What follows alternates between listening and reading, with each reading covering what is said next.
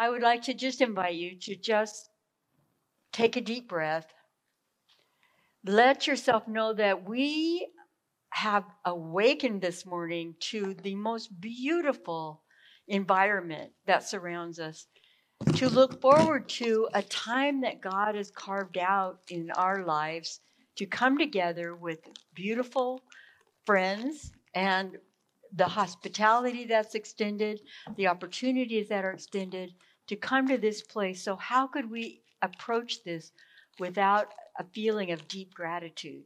Knowing that within every person lies something that they're struggling with. So, even with that deep gratitude, we know that there are some of you that are holding deep uh, concerns and deep needs right now as well. Let's go to God. We thank you, God, that you've heard our heart before our mouth can speak the words. We thank you that your spirit has abides within and is mixed in with our own thoughts and our own uh, uh, emotions and all the things that make us being human is this sacred and holy presence that you have chosen to be a, a mixture in. And so, God, we lift this day up to you. It's yours. There will never be another day like this. There has never been one before. And this is the day that we have. We pray that it would be your spirit that would guide us to write well this day, to forgive deeply, to mend fences, to build bridges, and to experience you in ways that surprise us. And we pray, oh God, that we might surprise you today as well with our sense of openness, with our sense of uh, sharing and curiosity and all that you love so deeply about the humans you created. So illuminate our minds, O oh God, and we will do our best to keep ourselves wide open to the way your Spirit speaks to us. We pray all of these things in your name. Amen. You'll notice I, am going to use the uh, referring back to the notes a little bit at the very beginning. So you'll notice in the notes that I gave you, excuse me, um, that the the writers that I have talked about before, who are the source of the scriptures, uh, the Yahwist, the Elohist, the priestly, and then we have now the redactors. And I'd like to just mention to you about redaction. Some people uh, mistakenly think that when we talk about redaction, we're talking about like military redaction or you know that kind of CIA redaction where you go through and you you know mark it out with a, a, a black marker and get rid of information or change information, but that's not biblical redaction. And biblical redaction is a form of editing. And we know that this is how the Bible came to be in its form as it was transferred from oral tradition into a written form. And this took, you know, uh, this took thousands of years to do to, to go from the nomadic tribes who told the stories around the campfires, handed them down from generation to generation, to finally that became a story that represented a community, and that community then uh, began to practice their uh, folklore and their stories that had been handed down. And so then the, the redactors and the these writers, the Yahwist, the Elohists, the priestly, are the ones that the these writers took all of those oral traditions and we can identify them because, for example, the Yahwist is one who always calls God Yahweh. The Elohist eh, are the writer, that community of writers always call God Elohim. So we can see where the different strands come in. And then the priestly are, are are concerned with ritual and with numbers and with you know all of that. And, and that proves itself when you look at leviticus. Who is the main contributor in leviticus upon this chart? It's the priestly. They are concerned with the rules and the regulations and the rituals. And then we have the redactors. And the redactors are, uh, it's a form of editing, like I said, which are uh, combined, it takes the text and they combine and they alter slightly to make a single document all of these stories. All of the oral traditions and all of these stories that have ha- been handed down for generations, the redactor's attempt is then to take all of these, all this big bulk of material, of written, of unwritten material, and to create some kind of cohesive story behind it so that it begins to be, uh, it's forged as a, um, a history, so to speak, but you can see it's not a historical history, it's a biblical history. But it's of all the stories of how things came to be and how things went from here to here. And so not only did they did they have this uh, grand task of doing this, but they also felt that they could add commentary in the middle of that. And so, quite often, we have them creating bridges from this story to this story, and we have them adding a few commentaries into that as well. So we have added, added extra material that may not have been in the original material, but it doesn't matter because it is now the material that we use that has been inspired and that we use now uh, as our text. So uh, it, so it's important to understand that this particular chapter is a very highly redacted chapter and that mean and and i'll speak more about that in a little bit but that means that for example the passover it, it, it has never is not coupled with exodus until 66 AD. That's 30 years or more after Christ died. So that's when the final version of Exodus came into being. Now, isn't that amazing? And that is when they, the redactors, took this Passover uh, ritual and fit it together with the plague story and it became a piece of that plague story because the story was a because the passover is a ritual in which it redefined the people of god the israelite people. And we'll get to that but i just want to mention that in its context. So the redactors they started their redaction around the 5th or 6th century. And this was this particular story here uh, you know was the story theme for it is about the third century, third or fourth century, but it wasn't redacted until the sixth century. And then it wasn't in its final version until 66 AD after um, uh, Caesar was uh, assassinated. And then there was a big Roman rebellion, and all of the rituals were thrown out, and then they had to reintroduce them. And that's when this version of Passover, the version that we understand, was brought into uh, uh, some kind of cohesion with them. All right. So saying all that, um, that um, it, it's just interesting because with the redactions, you can see that um, you can. It's very obvious sometimes with the the sources, and you'll say, "Well, that was kind of." Abrupt or that was kind of awkward or where did that how did that come to be that? And sometimes it's an easy bridge and sometimes it's a bumpy bridge. But what they're trying to do usually is take several stories and bring them together to make one story but they're not really concerned with whether it's a smooth transition or not. They're not trying to hide the fact that they're mini stories. They're just trying to simply make sense of them.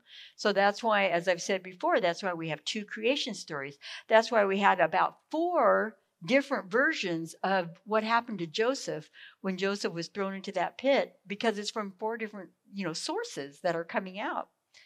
All right, so um, redactional processes are documented in numerous disciplines, but particularly in biblical discipline and in the Talmud and in, in the biblical studies. So, all right, so let's start. We're going to do this in three sections. We're going to do um, 1 through 28, then 29 through 35, I think, and then 36 through 51, something like that. So we're going to do it in three sections. So I invite you to turn in your Bibles to chapter 12. verse 1. The Lord said to Moses and Aaron in the land of Egypt, Oh, let me remind you about the numerology. Remember how important that numerology and, and dates and all of this, and what they're all trying to say is that complete and perfect day and time and month and when it all can be accomplished. Okay. This month shall mark for you the beginning of months. It shall be the first month of the year for you. Tell the whole congregation of Israel that on the tenth of this month they are to take a lamb for each family a lamb for each household. Remember the number 10, right?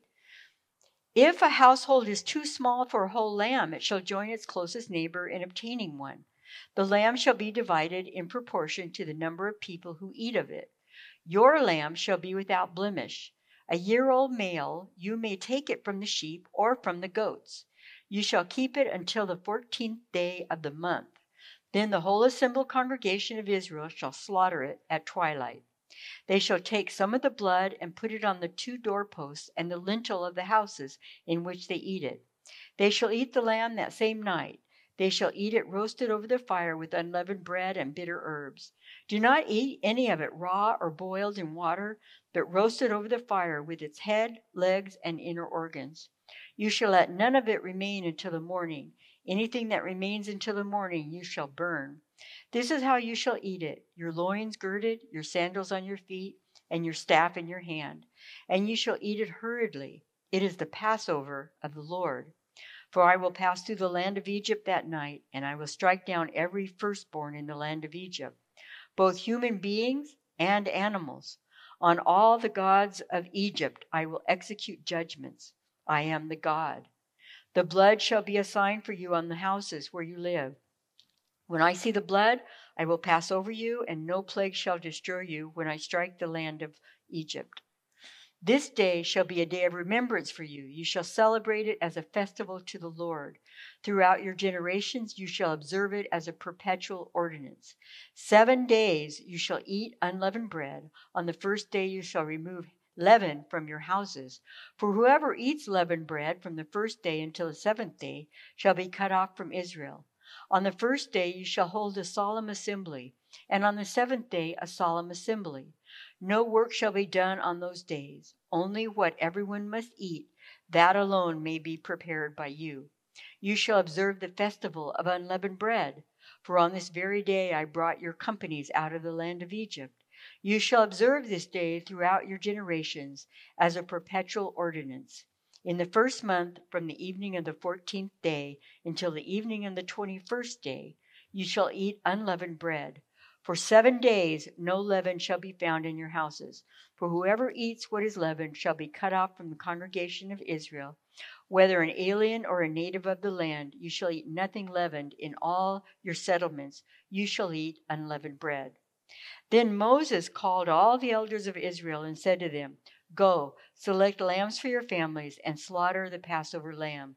Take a bunch of hyssop, dip it in the blood that is in the basin, and touch the lintel and the two doorposts with the blood in the basin. None of you shall go outside the doors of your house until morning, for the Lord will pass through to strike down the Egyptians when he sees the blood on the lintel and on the two doorposts. The Lord will pass over that door and will not allow the destroyer to enter your houses to strike you down. You shall observe this rite as a perpetual ordinance for you and your children. When you come to the land that the Lord will give you as he has promised, you shall keep this observance. And when your children ask you, What do you mean by this observance? You shall say, It is the Passover sacrifice to the Lord, for he passed over the houses of the Israelites in Egypt, when he struck down the Egyptians, but spared our houses. And the people bowed down and worshipped. The Israelites went and did just as the Lord had commanded Moses and Aaron. Now, you may have noticed something here that 12, 1 through about, I think it's like 20, it tells this whole story, right? And then 20 through 27 goes back and it may and it summarizes 1 through 20. So that's what it does. And that's kind of that's a very um, common technique in the Bible, and that is you take you give this long explanation, and then you go back and you summarize it. So one through twenty is the long explanation, and then twenty-one through twenty-seven is the summary of it. And that I think that's very interesting because then they go back and they're able to make the point again. So this section consists of a word from uh, of God to Moses regarding the ritual, Passover, and the unleavened bread combined. Because before, uh, as we we kind of think of those as two things that are one thing now, not so much the Jewish, but as as Christians looking on, but it's not so. These were two separate. Um, uh, these were two separate experiences, rituals in these in these times of old, and they weren't brought to be, together until this uh, this is ritualized later on. So to be followed by the event to come. Now notice that what what this particular scripture does is it sets up the liturgy before the event. It sets up how we're going to be in this liturgy before the event actually happens. And while these accounts probably have their roots in kind of separate sources like J and P, the verses are now represented as an, uh, um, a newly liberated people will create practices and institutions that are in tune with their new status. That's very important. Why on earth would the redactors do this? Why would they couple this and put this here? Because the people coming out of slavery have lost their identity. And now they need a new identity. And what will that identity be? It will be an identity that is coupled with that they belong to God and that God, the Hebrew God Yahweh, is their God. So this whole this whole enterprise, this ritual, is a way of identifying the people coming up out of Egypt as the people of God. And um, in the case of Passover, liturgy precedes the liberating event. Now, redactionally, the ritual is set in place before the event occurs, and we see the story and liturgy that are so intertwined that you really will not be able to understand the story without the liturgy or the liturgy without the story. They both have are have come to be for those of us who are the recipients of the redaction and that's all of us after, you know, 60 AD, that we don't understand this story without the Passover. The Passover is what explains what happened to us at the end. So here, liturgy has not only shaped literature, but it actually shaped the very event in our understanding of it. So there's a well accepted um, understanding of the Passover rite that it's rooted in an already existing nomadic rite of passage pre uh, pre Israel, when they were just random tribes that roamed uh, in Canaan. It's a yearly celebration of the abundance of spring and a ritual to ward off evil spirits. That's what it, it was at the very beginning. And while it is this rite that's repeatedly mentioned by Moses to Pharaoh, especially in chapter 3, that one the, the rite of spring is the one that's mentioned. Now it is ironically celebrated in Egypt. It's being brought into Egypt, and its meaning has been transformed and will be transformed in view of the changed circumstances. So they're using something that already existed and they're transforming it. Now, let me just make a, a redactional comment here myself. That's exactly what we did with the Lord's Supper exactly what we did. Jesus was seated at a Seder table who was practicing a Seder meal that had come to be that we would recognize after, after in Jesus' lifetime. And as he was in that Seder meal and he lifted the bread and, and the cup, which meant other things, the bread was the bread of suffering, the cup was the cup of Elijah, and all this. He transformed what they had known for thousands of years into something new for a new identity for those who were following. Does that make sense? So then that makes more sense for us looking backwards because we understand now that that this is exactly what was happening to the Jews, something that they understood. They understood these rites of spring. They understood that. And so so, so they, this is very familiar to them, but now it's being transformed into something that is uh, uh, associating and linking them into the salvation history of God.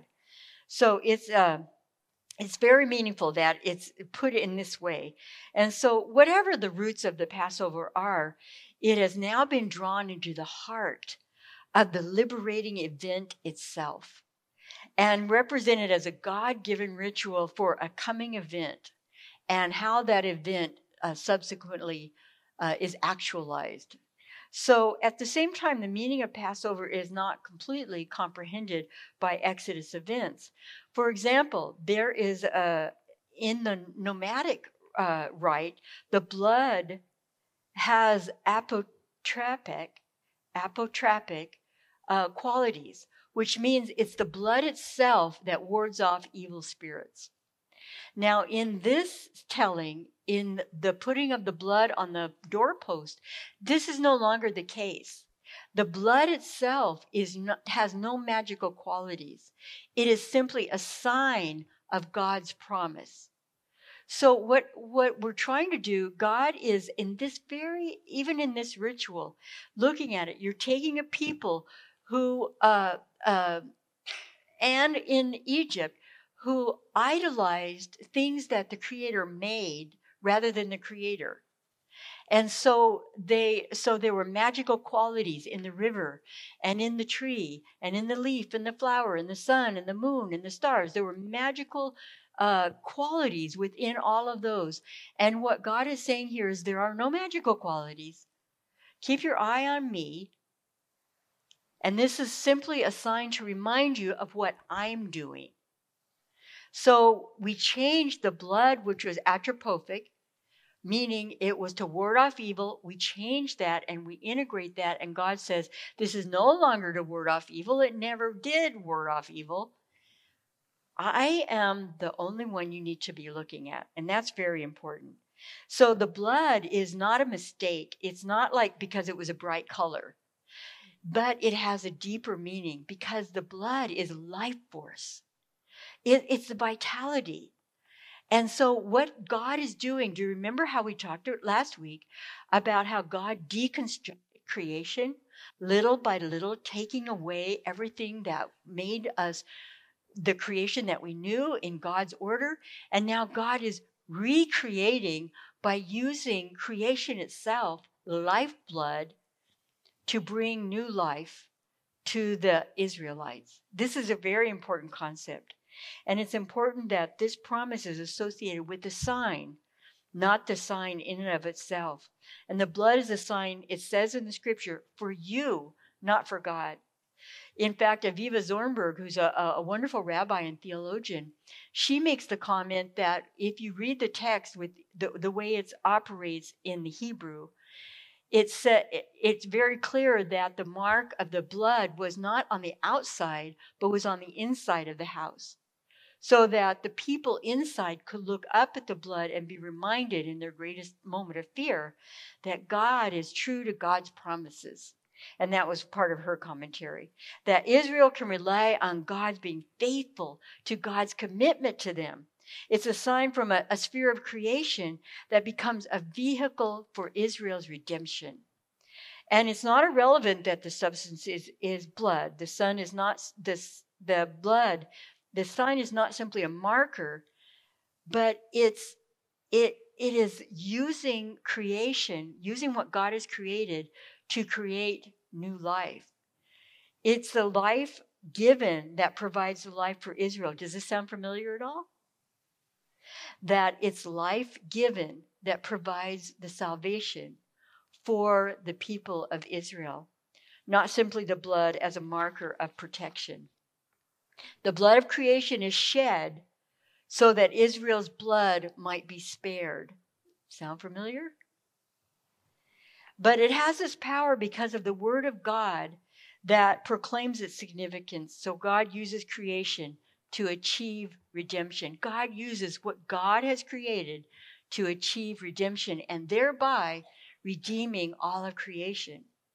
It's a story which is referred to in the request for an interpretation by the ritual of children, which is very uncommon in scriptures. You don't normally have them paying any attention to what a child says, but you see in here it says, and when your children ask you, so at the beginning of the uh, a Seder, if any of you have ever been to it, the way the Seder is launched is a child says, Why is this night so special? And then the response is from the um, from the family. They then begin to tell the story of Exodus, and it comes straight out of this particular ritual. So it is um, this story, which is uh, the Passover material in closing this text, is liturgy in which the proclaimed story is dramatized and reenacted, but it's more than that. It's more than that. Uh, it is Passover, which is the act of God. In and through that celebration of the Passover, God works salvation initially and continues working. So this is very important. Not only does God save the uh, the Israelites, but God continues to save creation, continues to save us. God is always recreating. God is not passive. God is not past. God is, is active now. And so this ritual, as seen by the, the, the Israelites, is not passive either. But every time that they experience this ritual, they believe, their understanding is that it revitalizes them, that the presence of God is with them, that it's a sacrament a sacramental moment. It's a, for making the Exodus redemption real and effective for both present and subsequent generations. Because you notice one of the things they said was that they kept harping on, I might say, okay, and then you give it to your the next generation and the next one, and you shall do this and keep these ordinances. And I mean, it makes it so you can't miss it. This is something we're going to keep doing, people. That's what is basically saying. And and and every time we do it, we're going to be we're going to be connected in a mystery with God. And this comes down to uh, for example, uh, the best way I can kind of explain that in in our in our Christian experience is our sacrament of communion. So our sacrament came from the basic Seder that came after 66 AD, but one of the things that is so incredible is that um, so you have people who uh, from the catholic tradition have transubstantiation and so the the elements themselves become something other than they are. The mystery has entered the elements themselves, okay? And then you have over here on the other extreme, the maybe the more Baptist tradition, which says there's nothing about them and nothing about the event is just symbolic. It's important, but it's just symbolic. So, where do you expect the Presbyterians to be? You're right. Right down the middle. That's right. So, Presbyterians being Scotch, you know, and all this kind of stuff, we're like, well, we don't think it could be this, but it couldn't, it's not that. So, maybe it's this, you know? And so, we have more of a sense of, we don't think that the elements themselves are are changed because part of our um, value system is that any kind of element that you worship is idolatry. But we also don't think it's just symbols that there is something specific a mystery that occurs within the sacramental uh, enactment that is a mystery that we don't understand. It's the presence of Christ with us in a way unlike in other times, in baptism and in the Lord's Supper. And that's one of the reasons why, as Reformed people, we don't practice either of those privately. We don't have private baptisms and we don't have private communion services. So, in some traditions, if you called and said, I'd like my my son baptized today, they'd say, Come on down, and they would gather together and they would do the baptism, and it would be fine. In our tradition, we'd say, Come on Sunday morning, and we'll, we'll have the whole congregation gather because we believe that it's sacramental, that there's an experience for the community in that. So it's not fiction. Whatever, uh, nothing really happens in the ritual. It's more than that it's it's it's not that just symbolic. It's a it's a salvific, meaning salvation uh, event, and it's entering into the reality of that event and I'm meaning Passover, in such a way as to be changed to be the people of God. That's what the whole thing was about. So that they would be recognized and they would recognize themselves now. Remember, it's been a long, long time since they practiced their faith. Now, this is a re identification, and not only for them, but for the generations who had never, ever even heard of any of this. So, uh, for the fir- and for the first time in this particular section, we notice in chapter uh, since chapter four, and now we're in chapter twelve. It's the first time that people have bowed their heads and worshipped. First time that we've had a record of that. Their obedient acts of preparation immediately follow. So, automatically, the way this story has been presented to us, automatically, there's a twofold response, and that's worship and obedience. And those two things together prepare the way for them to be the people of God that God needs them to be as they uh, make their way. So now we come to Exodus 12 29 through 36.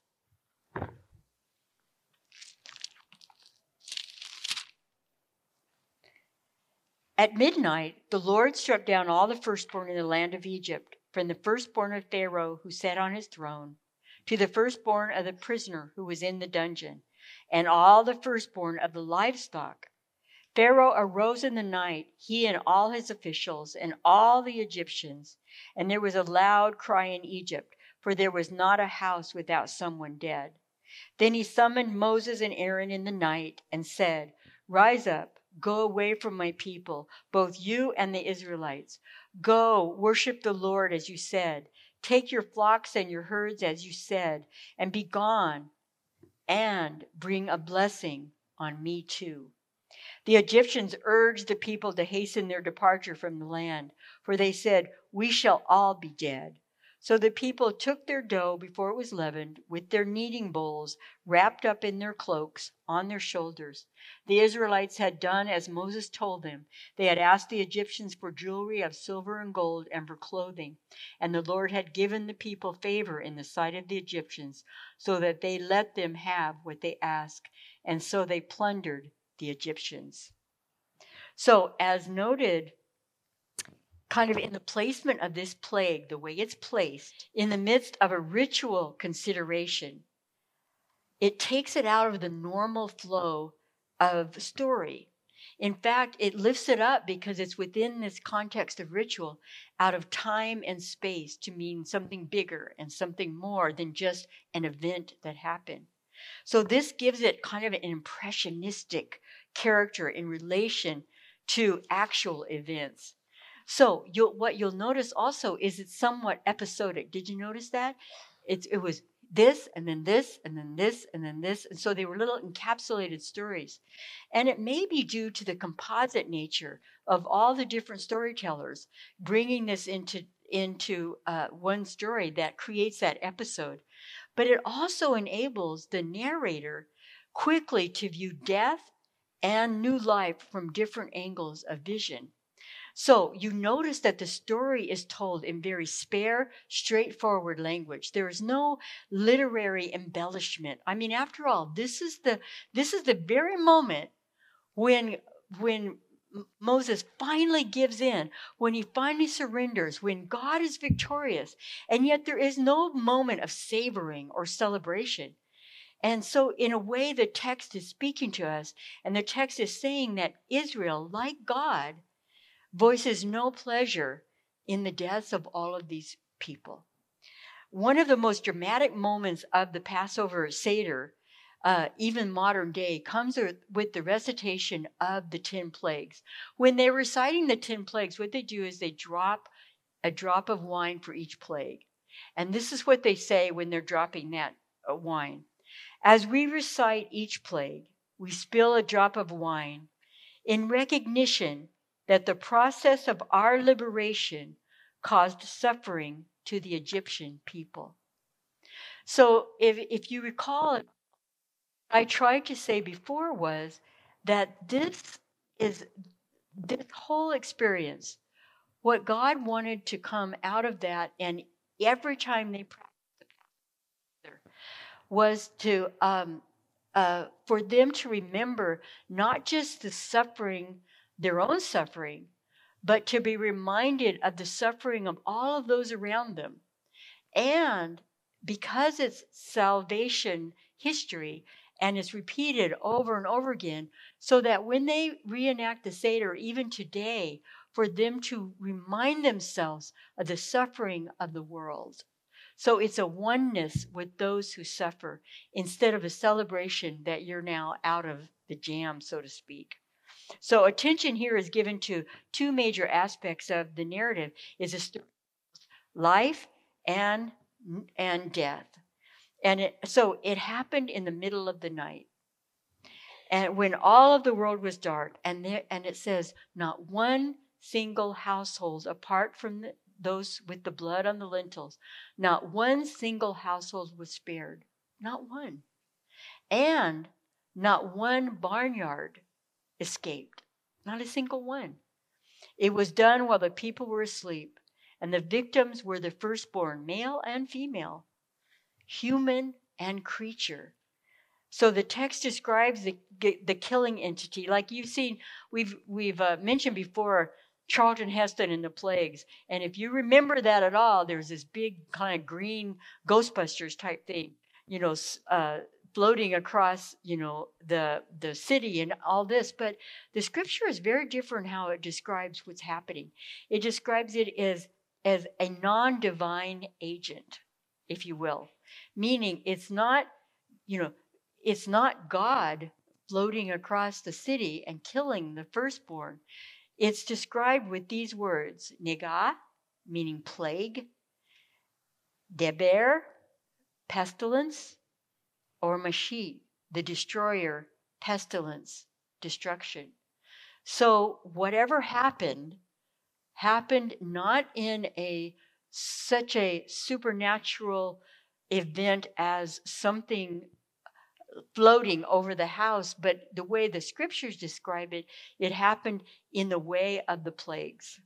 The killing of the firstborn, uh, most uh, commentators and the Mishnah, which is the all that body of commentator by the um, uh, rabbis and scholars all across the centuries, all agree that it's it's really important that we understand that this plague, although it's different because it's said in ritual, is much like the other plagues. So it's not to be taken literally every single person, but it's to be taken that the amount that was needed is is um, is a part of this, and the others will remain untouched.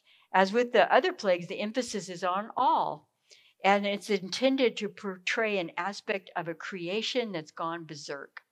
Remember the creation, all the gnats, all the flies, all the lice, all the water, you know, everything involved in this in the plagues. And so in this it's the, it's much of the same kind of language. Everything is involved in these plagues.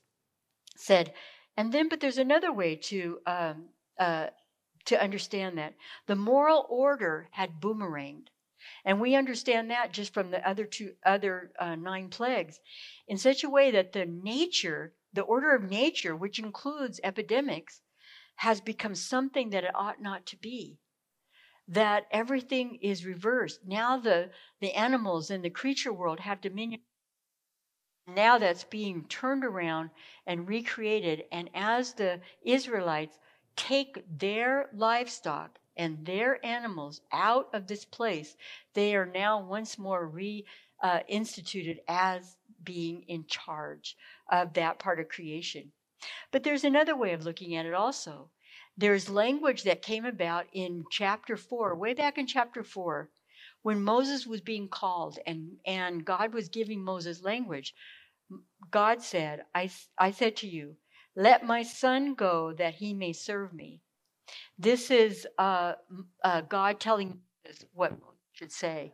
So in, in chapter 4, God is telling Moses to say this to Pharaoh Let my son go, meaning uh, Israel, that he may serve me, but you refuse to let him go. Now I will kill your firstborn son. So this is uh, what some interpreters say that the killing of the Egyptian firstborn is understood as a measure for measure a measure for killing all of the the the male children uh, of, um, of when Moses was uh, in that narrative story when Moses was born. So making the punishment fit the crime. So while still in the dark, in the immediate aftermath of the death of his firstborn, Pharaoh summons Moses and Aaron. Now, do you remember what Pharaoh said to Moses the last time they got together? You remember? Exactly. He says, I don't want to ever see you again. And what did Moses say back to him? You won't.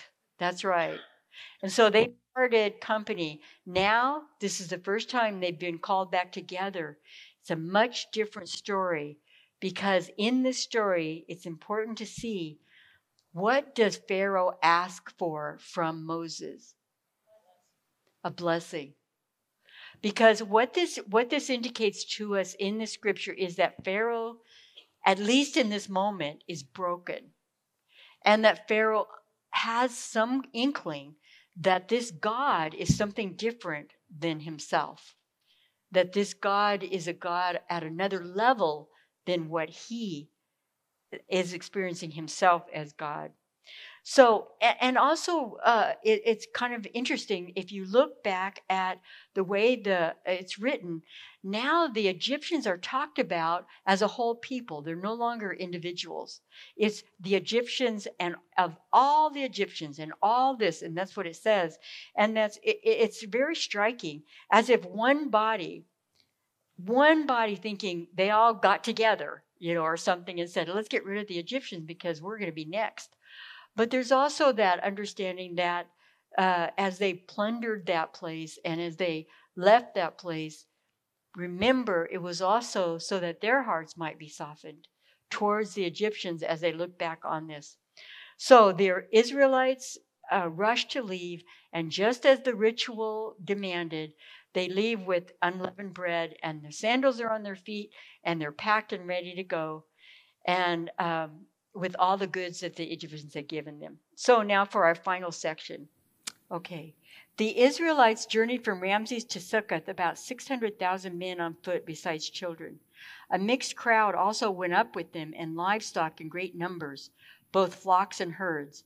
They baked unleavened, unleavened cakes of the dough that they had brought out of Egypt. It was not leavened, because they were driven out of Egypt and could not wait, nor had they prepared any provisions for themselves. The time that the Israelites had lived in Egypt was 430 years. 4 plus 3 equals 7, right? So at the end of 430 years, on that very day, all the companies of the Lord went out from the land of Egypt. That was for the Lord a night of vigil, to bring them out of the land of Egypt. That same night is a vigil to be kept for the Lord by all the Israelites throughout their generations.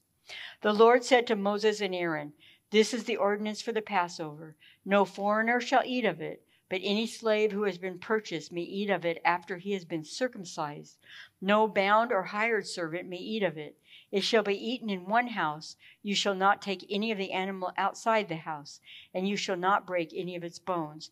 The whole congregation of Israel shall celebrate it.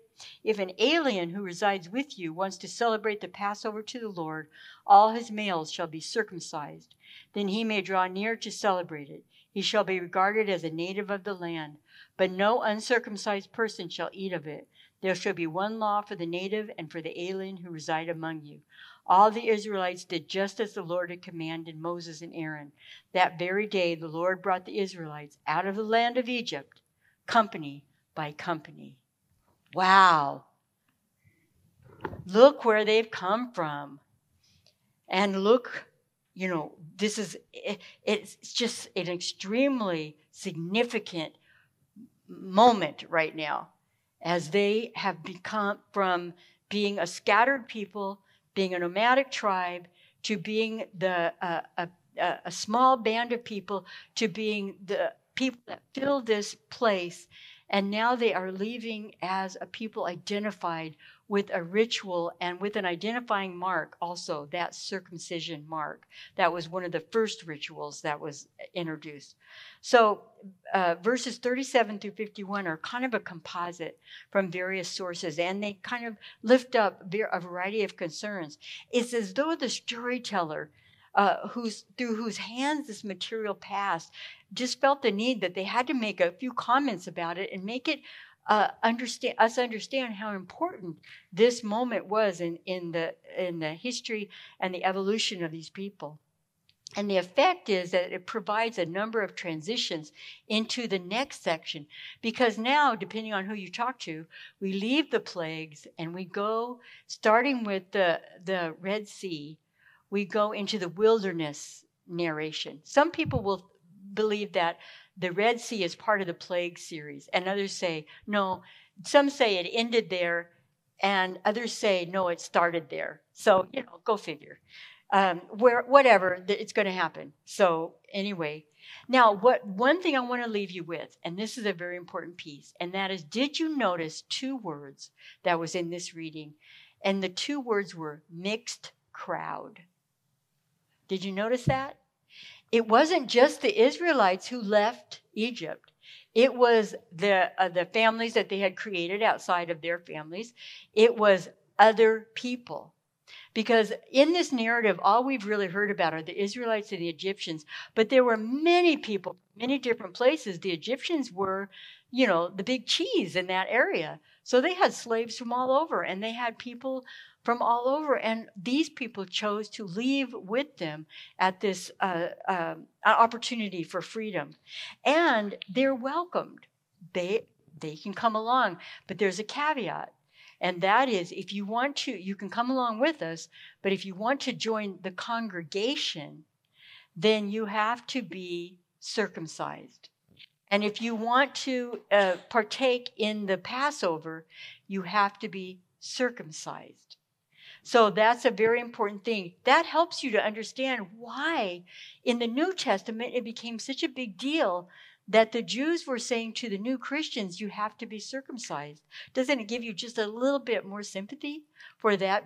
That and and Paul kept saying, no, we can't go backwards, people. Anyway, that's a whole nother story. So Israel's God is one who is about to redeem. What this says is God is not just a God for the Hebrew people. God is not just a God for the Jews. That at this moment it became about the redemption of all of creation and all people, not just about the Jews. And it continues on and on and on, and so it goes.